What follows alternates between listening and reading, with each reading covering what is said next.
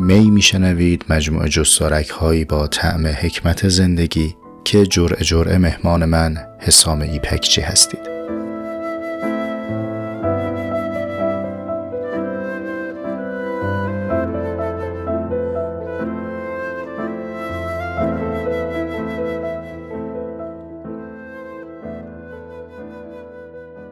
همسفرهای من سلام امیدوارم که در عافیت و تندرستی همسفر باشید با من و جرعه سی و پنجم می رو با هم می نوشیم و می گوشیم. این جرعه در هفتم شهریور ماه سال یک ضبط میشه. قبل از اینکه وارد بشم به موضوع اصلی اپیزودمون که خیلی موضوع پیچیده و حائز اهمیتیه ممکنه به درازا هم بکشه دو تا سوالی که این روزها زیاد از من می‌پرسید حالا یا تو آیدی های شخصیم یا تو اکانت های مربوط به می اینا رو پاسخ بدم و بعد بریم به سراغ موضوع. سال اول میفرمایید که بعضا در دسترسی به می دچار مشکلید. البته اونایی که دارن این دقایق رو میشنون قاعدتا از این پرچین گذشتن. ولی اگر اطراف شما کسی هست که هم قافله ماست هم سفر ماست اما می‌دونید که مشکل داره لطفا راهنماییش کنید. موضوع از این قراره که می هم روی سرورهای داخل ایران آپلود میشه هم سرورهای خارج از ایران.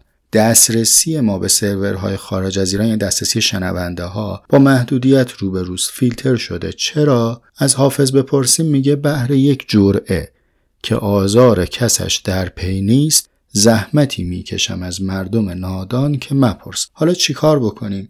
یه راه اینه که از روی سرورهای داخلی بشنوید.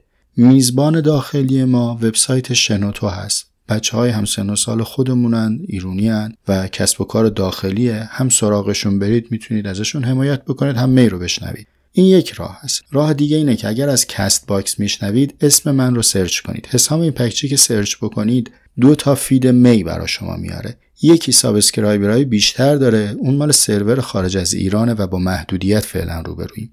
یکی subscriber اش کمتره اون از سرور داخلیه. می‌تونید اون رو دنبال بکنید. اگر از Apple Podcast میشنوید راهش اینه که از فیلتر شکن استفاده بکنید. از همه اینها گذشته روی وبسایت may.ir تمام اپیزودها قابل دسترسه. فعلا برای همه. تا یه مدتی بعد بگذره احتمالا فقط برای اعضا.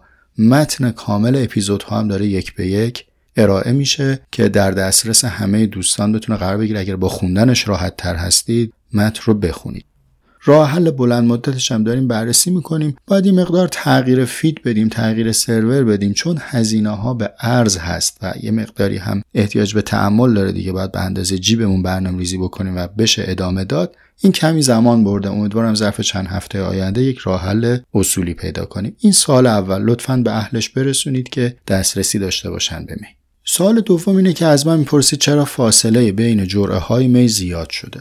اول اینکه منم مثل شما تب کرده همین زمستونم و ما هممون در حال زیستن بر روی یک تردمیلیم. یعنی مجبوریم با توان مضاعف بدویم که فقط در جای خودمون بمانیم و الا صرف ایستادن ما رو پرت می‌کنه از گردونه بیرون. هممون درگیرتر از قبلیم این روزها و منم مثل شما. اما مضاعف بر این احتیاج به مطالعه دارم. الان اگر که دقت بکنید بافت ارائه جرعه ها تغییر کرده. حجم محتوای قابل ارائه در هر جرعه بیش از جرعه های قبله. زمانش طولانی تره من حتی برای اینکه شما مشرف باشید برای اینکه چه فرایندی طی میشه چه مطالعه و یادداشت برداری میشه تا یک جرعه می منتشر بشه یکی دو تا فیلم گرفتم و تصمیم دارم تو اینستاگرام خودم منتشر کنم که این مسیر رو ببینید. بنابراین درست فاصله بین جرعه ها داره بیشتر میشه. منم همه سعیم اینه که این فاصله رو کمتر کنم. اما این جوره ها اون جوره ها نیست. قوارش متفاوته. شما هم متقابلا باید زمان بیشتری بذارید برای حلاجی کردنش. مثل فایل زیپ شده است. این در ذهن من و شما بخواد extract بشه زمان می‌بره و احتیاج داره حوصله کنیم. این دو تا نکته رو می‌خواستم در ابتدا اشاره بکنم و بریم به سراغ جرعه 35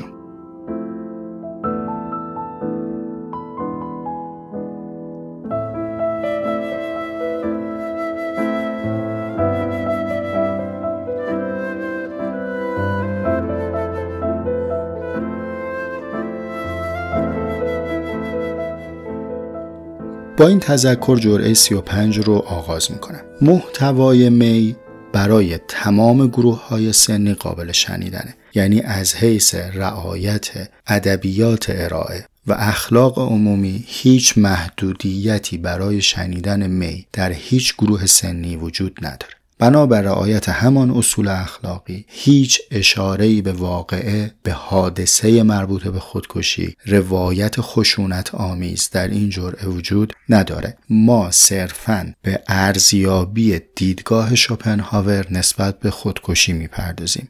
شوپنهاور هم از منتقدین و مخالفین خودکشی است و دلایلش رو مفصلا با هم صحبت می‌کنیم. با این همه اگر شما یا کسان دیگری که پیرامونتون هستند و جمعی دارید میشنوید به این جمع رسیدید که در موقعیت ذهنی روحی و روانی کنونیتون پرداختن به این موضوع مزاحم آرامش ذهنی شما هست لطفا از این جرعه بگذرید. توالی موضوعی نداره شما می‌تونید این جرعه رو نشنوید. از جرعه 34 که جرعه قبل بود یا حتی از جرعه 33 برید به جرعه 36 و ادامه رو بشنوید. یعنی من نحوه ارائه این جرعه رو طوری تنظیم کردم که ضرورتی به شنیدن اون برای شما نباشه و از اونجایی که حتما مخاطبین می اهل خرد و تصمیم و اراده یا آگاهانه هستند من به تصمیم گیری خودتون برای شنیدن ادامه جرعه اعتماد می‌کنم و وارد در محتوا میشیم. ابتدا منابع رو عرض می‌کنم خدمت شما. همچنان روال بحثمون روی کتاب در باب حکمت زندگی است. در این جرعه از پاراگراف سوم صفحه 35 بحثمون آغاز میشه و البته پاراگراف دوم دیگه حالا. تا پایان صفحه 38 در تکمیل کتاب جهان و تأملات فیلسوف. حالا دیگه اگر که مشخصات کتاب رو خواستید تشریف به رو سایت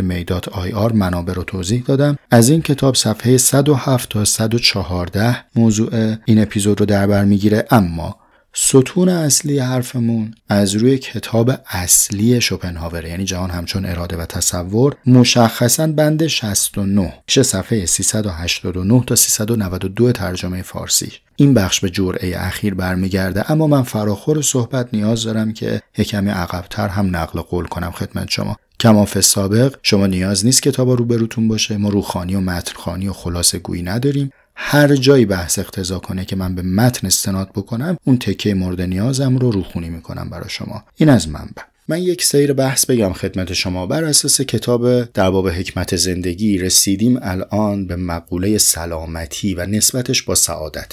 شوپنهاور میگه که سلامتی مبنای سعادته و اگر کسی سلامتی نداشته باشه زمینه لازم برای زندگی خوشحال و سعادتمند رو نداره. پیش از این در مورد مستثنیات این بحث حرف زدیم و گفتیم چه بسا افرادی هستن که سلامتی ندارن ولی اتفاقا قوای خودشون رو متمرکز کردن در یک حوزه مشخص و توشه هایی رو به دست آوردن که آدم های سالم و سلامت به دست نیاوردن. اما داریم از باب غلبه صحبت می‌کنیم. میگیم عموما این گونه است. و بعد از این مسئله سعادت و سلامت چند تا خروجی می‌گیره شوپنهاور در صفحاتی که نشونیشو تو قسمت منبع خدمت شما گفتم. یکی از بحث‌های جالب و مهمی که میگه که من نمی‌خوام بهش بپردازم و ازش عبور می‌کنم اما ایستگاه خوبیه برای اهلش اگر خواستن تعمق بکنن مقوله تیپ شناسی است. ما در تیپ شناسی می‌خوایم مثل جدول مندلیوف که عناصر رو بر اساس خصایص مشترک پشت سر هم میچینیم که شناخت اونها رو برای ما ساده تر بکنه می‌خوایم انسانها رو بر اساس خصایص مشترک در دسته هایی بچینیم و مسیر شناسایی اونها رو بر خودمون هموارتر بکنیم. حالا شما ممکنه با تیپ شناسی موافق باشید یا موافق نباشید ولی بالاخره بخشی از زحمات اندیشمندان در طول تاریخ صرف این حوزه شده. یکی از روش های این تیپ شناسی یا دستبندی تقسیم انسان ها بر اساس مزاجه که سرفصلی میشه برای یک دانشی به نام مزاج شناسی من هم الان دغدغم نیست هم توشه کافیشو ندارم می‌خوام ازش بگذرم. ولی بدانید در همین صفحاتی که داریم ازش عبور می‌کنیم این موضوع صحبت شده و شوپنهاور اتفاقا میگه که بسیاری از کسانی که ما به عنوان فیلسوف می‌شناسیم اینا مزاج صفراوی دارن و مستعدن برای افسردگی. شاهد مثالم در متن میاره که خودتون خوندید. از همینجا مقوله به نام افسردگی رو باز می‌کنه. توجه دارید شوپنهاور در موقعیتی یا در برهی از تاریخ داره این حرف رو می‌زنه که هنوز فروید نیامده که علم روانشناسی به معنا و سیاق امروزی شکل بگیره و در اختیار ما باشه. در واقع فروید آثار خیلی از اندیشمندان سابق بر خودش رو مطالعه می‌کنه از جمله شوپنهاور و بعد می‌رسه به نتایجی که امروز در اختیار ما هست. پس اینم قابل توجهه. او در زمانی در مورد آسیب های روانی داره صحبت می‌کنه که اصلا منفک کردن مقوله روان از جسم مسئله متداولی نیست و اتفاقا او هم خیلی پررنگ اینها رو از هم تفکیک نکرده. میگه چه بسا یک مشکل مزاجی یا یک مشکل گوارشی ختم به علائم افسردگی بشه. اما به هر حال اینکه داره این موضوع رو می‌بینه قابل توجهه. یه اشاره و گریزی هم به مقوله مطلق گرایی می‌زنه که باز الان من نمی‌خوام در این جوره بهش بپردازم. میگه انسان مطلق گرا چون انتظار خوب مطلق داره و خب خوب مطلق هم محقق نمیشه. مطلق گرا رو من به عنوان کلمه تعلیفی خودم اینجا دارم استفاده می‌کنم. این همان چیزی است که متداولا بهش میگیم کمالگرایی ولی من کمالگرایی رو چون مثبت می‌دونم دارم در مورد مطلق گرایی الان حرف می‌زنم. خوب مطلق محقق شدنی نیست. اصلا ظرفیت خوب مطلق برای ما فراهم نیست. پس همواره ما نسبت به تصور مطلقی که از خوب داریم یک فاصله ای رو با اون چیزی که در واقع روبرو شدیم باش و تجربه می‌کنیم می‌تونیم پیدا کنیم. شوپنهاور میگه که اگر که حالا این مثال عدد از منه مثلا ده درصد از تصویر مطلقی که در ذهن ما هست محقق نشده. فردی که میل به افسردگی داره نمیره به اون 90 درصد محقق شدهش فکر کنه. میاد سراغ این 10 درصد و قصه این 10 درصد رو می‌خوره. دروغ نمیگه به این معنا که خب این 10 درصد واقعا نشده. اما چون فرضش در این بوده که باید این هم می‌شده و اون فرض خودش محل نقده اینجا بساتش برای افسردگی پهنه. همه این مسیر رو طی می‌کنه طی می‌کنه و می‌رسه به گزینه به نام خودکشی. میگه چه بسا فردی که دچار ناکامی شده و یا از افسردگی رنج می‌بره گزینه خودکشی رو انتخاب بکنه. مسئله خودکشی از نگاه شوپنهاور برای من حائز اهمیت بود. به همین خاطر در این جرعه می‌خوام از پنجره او به مقوله خودکشی نگاه کنم. چرا نگاهش برام حائز اهمیت بود؟ چون جزء اندیشمندان و فیلسوفانی است که در زندگی خودش طعمی از خودکشی رو مزه کرده. چطوری؟ بر اساس قول مشهوری که در تاریخ زندگی او درد شده می‌دونیم که پدر شوپنهاور بر اثر خودکشی مرده و برخی میگن او حتی شاهد این مرگ بوده. پس ما داریم از زبان فیلسوف دقیق و عمیقی به مقوله خودکشی نگاه می‌کنیم که او خودش در زندگی تجربه ای از این مسئله داشته. با من موافقید؟ قاعدتا ما انگیزه کافی برای به سراغ ارزیابی و تحلیل او نسبت به این موضوع رفتن رو داریم. من اینجا دیگه صحبتم در مورد کتاب در باب حکمت زندگی تمومه. می‌خوام برم به سراغ منبع بعدی یعنی کتاب جهان و تأملات فیلسوف. در صفحه 107 جستار شوپنهاور در باب خودکشی هست. قبل از اینکه من به این جستار اشاره کنم یه نکته رو می‌خوام داخل پرانتز خدمت شما عرض کنم. موضع فیلسوفان و اندیشمندان نسبت به گزاره های دینی و ایمانی در سه دسته قابل تقسیمه. دسته اول اندیشمندانی هستند که قبل از اینکه مسیر تفکر و تعقل رو در پیش بگیرند برخی از جوابها رو به عنوان پاسخهای ایمانی پذیرفته شده و مفروض دارند پس چرا به سراغ استدلال و تعقل میرن؟ جواب رایج اینطوره که میرن که مهندسی معکوس کنن یعنی جوابه رو دارن میرن براش مقدماتی جور بکنن که اون جوابه از توش در بیاد. غلط هم نیست این جواب. واقعا خیلی هاشون دارن همین کارو می‌کنن اما نه همشون. بلکه یه کارکرد دیگه ای هم هست. این برداشت منه ها با دل و قرص می‌تونید نقدش کنید و بزنید زیرش. به عنوان مثال اگر کسی مثل ملا صدرا رفته و داره تعقل می‌کنه در یک سری از باورهای ایمانی فقط قرضش این نیست که در نقش یک متکلم ساده برهانی بکنه آن چیزی که ایمانی بوده. من اینطور میفهممش که او علاوه بر این می‌خواسته رازگشایی بکنه از گزارهای ایمانی. یعنی یه چیزایی بالاخره گزاره ایمانی مثل متن فلسفی روشن نیست. شما وقتی که کتابهای آسمانی رو می‌خونید انگار که بیشتر میل به شعر داره تا متن تکست بوک فلسفی و پر از رازآلودگی و ابهامه. بنابراین برخی از متفکرین این کلیت رو پذیرفتن ولی برای رازگشایی و رمزگشایی به سراغ تعقلات فلسفی میرن. این یک گروه. پس گروهی که مؤمنانه به سراغ تفکر رفتن. دسته دوم دقیقا در مقابل اینها تعریف میشن. یعنی در ضدیت با گزاره های ایمانی تفکر می‌کنن. تأکید دارن که به نتیجه برسن که حتما این نتیجه در تقابل با یک گزاره ایمانی باشه. ممکنه خیلی ها این فهم من رو نپذیرن. من هم ادعایی ندارم در اینکه شناخت دقیقی دارم. به اندازه اندوخته خودم. به عنوان همکلاسی شما دارم کنفرانس تا این روزم رو خدمتون تقدیم می‌کنم.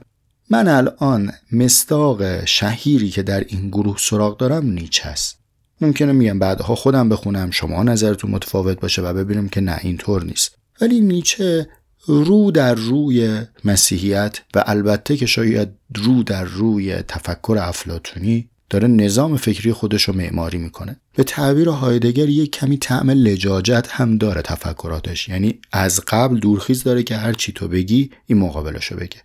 تو اگه از پیامبر داری میگی این در مقابلش از دجال بگه. اما یک گروه وسیعی از متفکرین و اندیشمندان نه در دسته اول نه در دسته دوم. بلکه دسته سومی رو شامل میشن که اینها نظام فکریشون رو نه بر مبنای باور ایمانی ساختن نه بر مبنای تقابل و ضدیت با ایمان ساختن. بلکه دارن مسیر مستقل اندیشه رو طی می‌کنن لااقل به ادعای خودشون. و چه بسا در بعضی از نتایج ما اونها رو کاملا منطبق ببینیم با آن چیزی که در آموزه های دینی و ایمانی ازش شنیدیم. به جهت اینکه اینها اصراری نداشتن که اون مباحث رو رد کنن. فقط از مسیر دیگری به اون بحث رسیدن. ببینید در تفکر و اندیشه اهمیت چطور به جواب رسیدن مهمتر از خود اون گزاره پایانی که ما بهش میگیم جواب.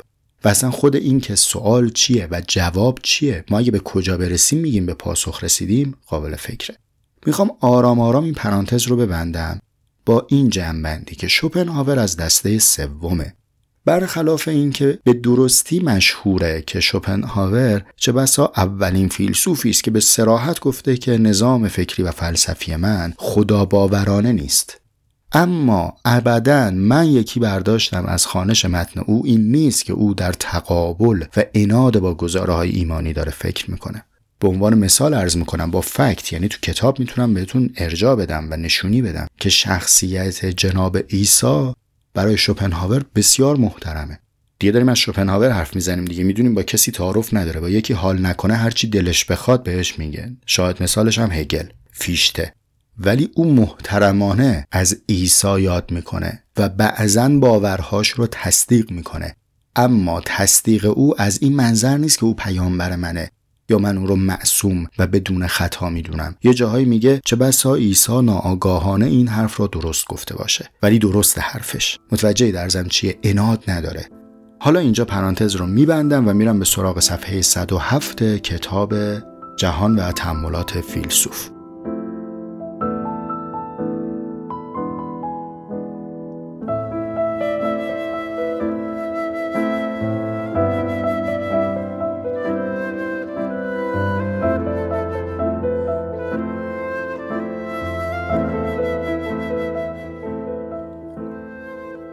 شوپنهاور نظراتش در باب خودکشی رو با تاخت و تاز سنگین علیه آلمان دینی آغاز می‌کنه. وقتی هم میگیم آلمان دینی و مذاهب و منظورش مذاهب موسوی است. یعنی باورهایی که منتسب به رهروان جناب موسی خب که بعد ادامه پیدا می‌کنه در پیروان مسیحیت. و موضع اونها نسبت به خودکشی رو عمیقا رد می‌کنه. یعنی چی رو رد می‌کنه؟ این که ما با خودکشی به عنوان یک معصیت روبرو بشیم. میگه آقا چرا میگید گناه دارد؟ شما دارید سفسته می‌کنید تهدید می‌کنید. ساده ترین چیز و ابتدایی ترین چیزی که به ذهن ما میاد اینه که ما صاحب اختیار جان و تن خودمون هستیم. خب من خواستم که بمیرم. تو چرا برای این اوسیان تعریف می‌کنی؟ بعد میگه این اوسیان سازی از خودکشی یه سری زینف هم داره. بعدا بیمش هم نمیدی از ارث محرومش می‌کنی. یه تصمیماتی می‌گیری که خلاصه اون فتاوا اینور تنور یه دیرم گرم کرده. بعد یه شاخصی میگه اتفاقا شاخص جالبی هم هست. میگه برید به سراغ تجربه زیسته خودتون. وقتی خبر خودکشی کسی که شما میشناختید یا باش نسبتی داشتید به گوشتون می‌رسه چه احساسی در شما شکل می‌گیره؟ آیا آنچنانی که خبردار میشید از جرم کسی نسبت به او احساس اشمعزاز و بیزاری دارید؟ یا بالعکس مثل وقتی که با یک قربانی روبرو شدید احساس ترحم پیدا می‌کنید؟ بعد خودش میگه میگه ما احساس ترحم پیدا می‌کنیم. همین که احساس ترحم پیدا می‌کنیم یعنی ما در سرشت خودمون خودکشی رو معصیت ندیدیم بلکه یک باختگی و قربان شدگی قلم داد کردیم. قرائنی میاره میگه در بسیاری از اندیشه های شرقی و غربی غربی که وقتی میگیم یعنی یونان باستان این ذکر شده که زندگی به هر قیمتی ارزشمند نیست و از یک جای به بعد ما زندگی رو به بهانه از دست دادن شرافت نمیپذیریم. یعنی یک مرزی برای خودم در نظر می‌گیریم. میگیم دیگه از اینجا به بعد زندگی رو نمی‌خواهم اگر قراره به این بها باشه. و مواردی رو در ارتباط با خودکشی میگه که قابل خوندنه. اما من می‌خوام در برداشت از این کتاب به همین حد بسنده کنم و برم به سراغ اثر اصلی آرتور شوپنهاور یعنی کتاب جهان همچون اراده و تصور. چون لب به مطلب اونجا اومده و شوپنهاور رو میشه جزء فیلسوفان تک منبعی دونست. انگار همه آثاری که در زندگیش نوشته شرح همونی است که در سی سالگی نوشته. پس بریم به سراغ متن اصلی و ببینیم اونجا برای ما چه گفته. فلسفه و اندیشه آرتور شوپنهاور رو نمی شود فهمید مگر اینکه کلمه اراده رو بفهمیم. اراده از زبان او. این کلمه کلیدی یا کیورد اندیشه شوپنهاوره. سختم از فهم این کلمه به جهت اینکه معنایی که او از اراده مد نظر داره دقیقا منطبق با معنای محاوره عرفی ما نیست. در ارتباط با خودکشی هم همین اتفاق برقراره. یعنی ما نمی‌تونیم خودکشی از نگاه شوپنهاور رو بفهمیم مگر اینکه اراده رو از زبان او بدانیم. برای درک اراده از نگاه او هم باید به کل این کتاب اشراف پیدا کنیم. اما برای اینکه ذهنمون کمی گرم بشه و نزدیک بشیم به تفکر او من از صفحه 370 کتاب شروع می‌کنم. بند 68 میشه جلد اول دفتر چهارم. او میگه اگه بخوام یه چشمه بهتون بگم که تمام فضیلت های اخلاقی داره از اون چشمه میجوشه نام اون چشمه چیست؟ انکار اراده زندگی. عجبا. پس همه اخلاق به چی گره خورد؟ به اینکه ما انکار کنیم اراده زندگی رو. خب این که از دلش تایید خودکشی در میاد. کسی که خودکشی کردم زندگی رو نخواسته دیگه. اما نه وقتی ادامه بدیم می‌فهمیم که شوپنهاور چیز دیگری داره میگه. او وقتی داره از اراده صحبت می‌کنه مد نظرش اینه که میگه اگر کسی در مقوله فردیت تعمق کنه و به کنه فردیت برسه اون وقت در میابه که این فردیت در یک کل معنا پیدا می‌کنه.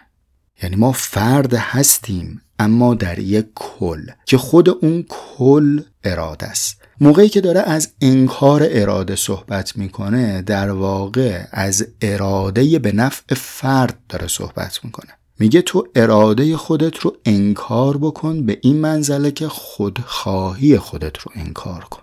و جالب اینه که در تصدیق این ادعای خودش میره به سراغ اندیشه عارفانه.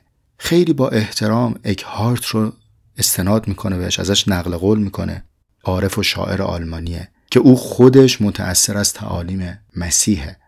و میگه منظور من همان از خودگذشتگی است که مسیح اشاره می‌کنه. در ادامه میاد به بودا استناد می‌کنه و میگه راه رسیدن به بصیرت انکار مدام اراده به معنای این اراده فردی است. یعنی به معنای خودخواهی و منطلبی. اونجایی که پس داره صحبت می‌کنه از انکار اراده زندگی قرضش چیه؟ از انکار اون اراده ای که در نهایت می‌خواد منفعت من رو حاصل بکنه به عنوان یک جزء بعد جالب شوپنهاوری که انقدر ما ازش زبان قلور تیز و برنده دیدیم یک باره اینجا انقدر خازه و محترمانه نسبت به روی های عرفانی اعلام موضع می‌کنه اینا رو ببینید از رو می‌خونم براتون دیگه. اینا برداشت های من نیست. ببین صفحه 374 دو سه خط آخرش رو براتون بخونم. میگه این زندگی رشک برانگیز بسیاری از قدیسان و انفاس بزرگ در میان مسیحیان و حتی بیشتر در میان هندوان و بوداییان و نیز در میان مؤمنان به دیگر مذاهب بوده است. هرچند اعتقاداتی که در قوه تعقل ایشان نقش بسته متفاوت باشد. معرفت درونی این خیلی این کلمات کلمات مهمیه. معرفت درونی مستقیم و شهودی که هر گونه فضیلت و پاکدامنی از آن برمی آید ببینید یعنی نه تنها انکار و توبیخی نسبت به معرفت شهودی و تجربه فردی نداره بلکه اونو مبدع فضیلت و پاکدامنی می‌دونه. یه جا جلوتر هست بذار اگه پیدا بکنم.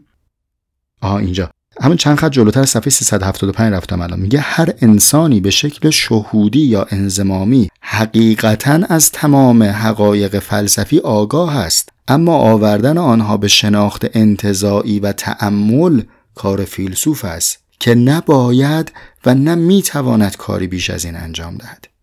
خیلی حیرت انگیز نیست. من کلی دورور این متن برای خودم با ذوق یادداشت نوشتم. که او نمیگه معرفت همش از طریق فلسفه حاصل میشه. او میگه فقط برای آوردن اون شناختی که حقیقتا از جای دیگری میشه بهش رسید به سطح انتظاع میشه به فلسفه پناه آورد و بیشتر از این اصلا کاری بر نمیاد از فیلسوف.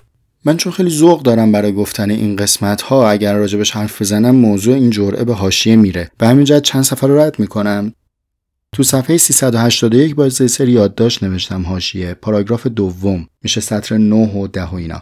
میگه در مقابل کسی که در او انکار اراده زندگی سر برآورده حالش هرچند هنگامی که از بیرون نگریسته شود افسرده و فلاکتبار و با محرومیت فراوان باشد سرشار از شادی درونی و آرامش آسمانی حقیقی است.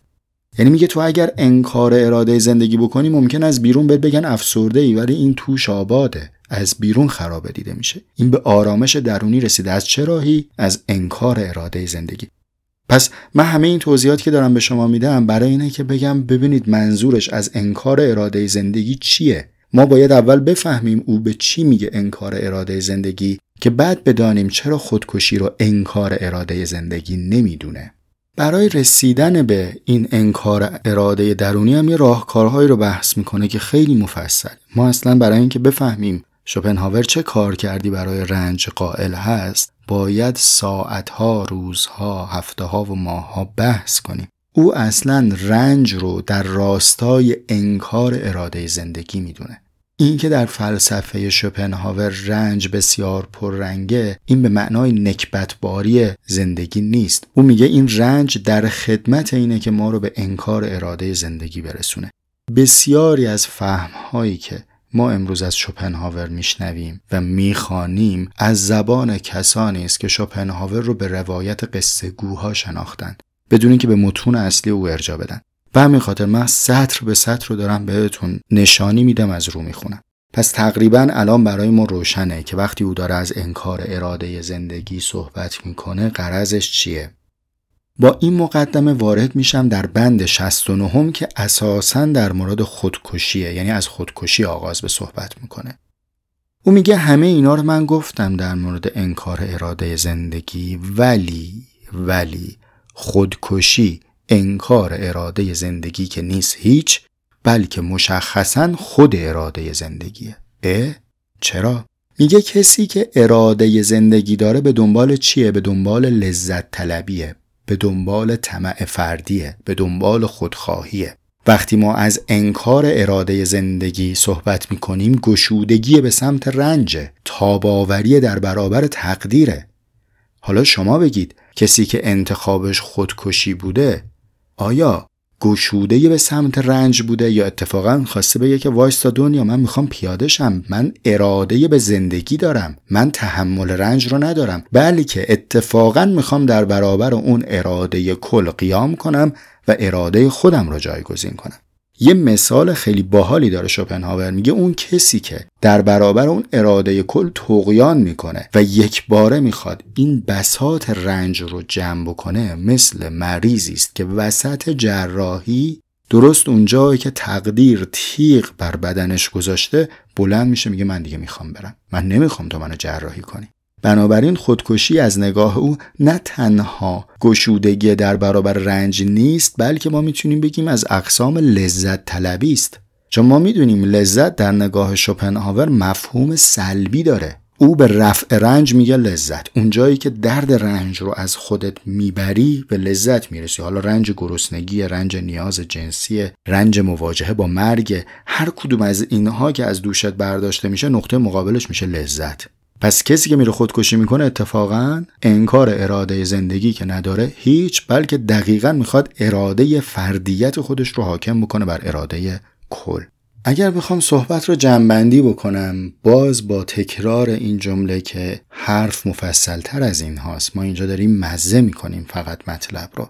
شوپنهاور میگه فضیلت اخلاقی در انکار اراده زندگی است و این انکار اراده زندگی یعنی در مقابلش صبر بر اراده کله چون او دو توصیف از جهان داره جهان همچون تصور و جهان همچون اراده. و میگه ما وقتی به جهان همچون اراده برسیم خودمون رو نسبت به اون اراده رها شده و پذیرا می‌دونیم. وقتی رها شده و پذیرا بدونی دیگه اراده فردی خودت رو انکار می‌کنی واسپرده و نهاده شده به دست اون اراده کل هستی. کسی که خودکشی می‌کنه داره برمیگرده این مسیر رو. یعنی می‌خواد اراده رو به سمت خودش بکشه. خودش رو حاکم کنه بر اراده کل. بنابراین او با خودکشی مخالفه. اون رو خلاف فضیلت اخلاقی می‌دونه و خلاف تاباوری انسان و گشودگی او نسبت به رنج می‌دونه. اما مسیری که داره به این گزاره می‌رسه به بیان خودش مسیر عالمان دینی نیست بلکه میگه من در نظام فلسفی خودم به همچین خروجی و تفکری رسیدم. و در پایان بند 69 هم که میشه 300 صفحه 392 کتاب یه جمله قابل تأمل داره. اما سرشت بشر را اعماق و پوشیدگی ها و پیچیدگی است که تنویر و روشن کردنشان یه با بعد اینجا می بود با بزرگترین دشواری ها روبروست. بنابراین او مدعی این نیست که من همه چیزها در این حوزه رو گفتم. میگه خیلی دشواری ها روبروه. اما من در نظام فلسفیم به این میزان رسیدم. پس در نظام فکری شوپنهاور ایستادگی تا جایی که به مرگ منتهی شود به منزله خودکشی نیست بلکه اتفاقا او ایستادگی بر مدار اخلاق رو در راستای اون اراده کل می‌دونه و بنابراین از اقسام خودکشی نمیارتش و اینجا براش مثال های آورده. اما اینکه فرد از سر راحت طلبی به سمت خودکشی بره رو میگه این به معنای بیتاقتی تو در تجربه زندگیه چون تجربه زندگی یعنی وانهادگی در اختیار اون اراده کل. موضوع دشوار بود سنگین بود. من دلم نیومد که شما رو به کتاب اصلی ارجا ندم. این گرفتاری اخیر من تو جوره های می که نمی‌تونم به کتاب در باب حکمت زندگی اکتفا کنم. ولی امیدوارم که کوشش نارس من یه تعمی از اندیشه شوپنهاور رو به شما رسونده باشه و به امید همسفری و همصحبتی در جوره های بعد.